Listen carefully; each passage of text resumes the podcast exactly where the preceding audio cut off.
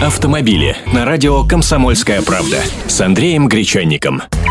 Здравствуйте! Обучать в автошколах и принимать экзамены в ГИБДД с пятого ноября должны будут по-другому. Во-первых, отменяется самоподготовка, то есть научиться водить с помощью инструктора-частника, а потом прийти в ГИБДД сдавать экзамен уже не получится, только через официальную автошколу. Во-вторых, учиться теперь придется и для управления скутерами и мопедами, вводится категория М, а желающим ездить только на автомате можно будет учиться и экзаменоваться на машинах с автоматической коробкой передач, но права потом проштампуют отметкой АТ.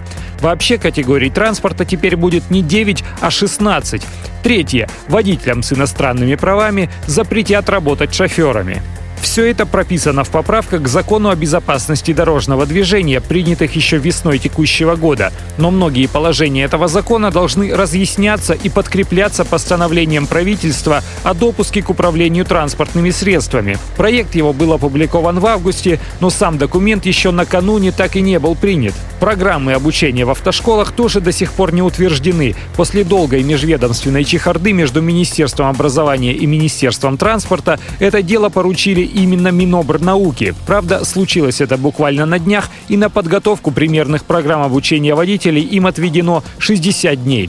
Получается, с обучением на новые категории курсантам придется пару месяцев подождать, это как минимум. Еще меньше ясности в том, как будут принимать экзамены гаишники, ибо правительственное постановление пока не утверждено, а до новых распоряжений экзаменационные подразделения ГИБДД тоже будут работать по прежним правилам. Как только что-то новое появится, я вас обязательно проинформирую.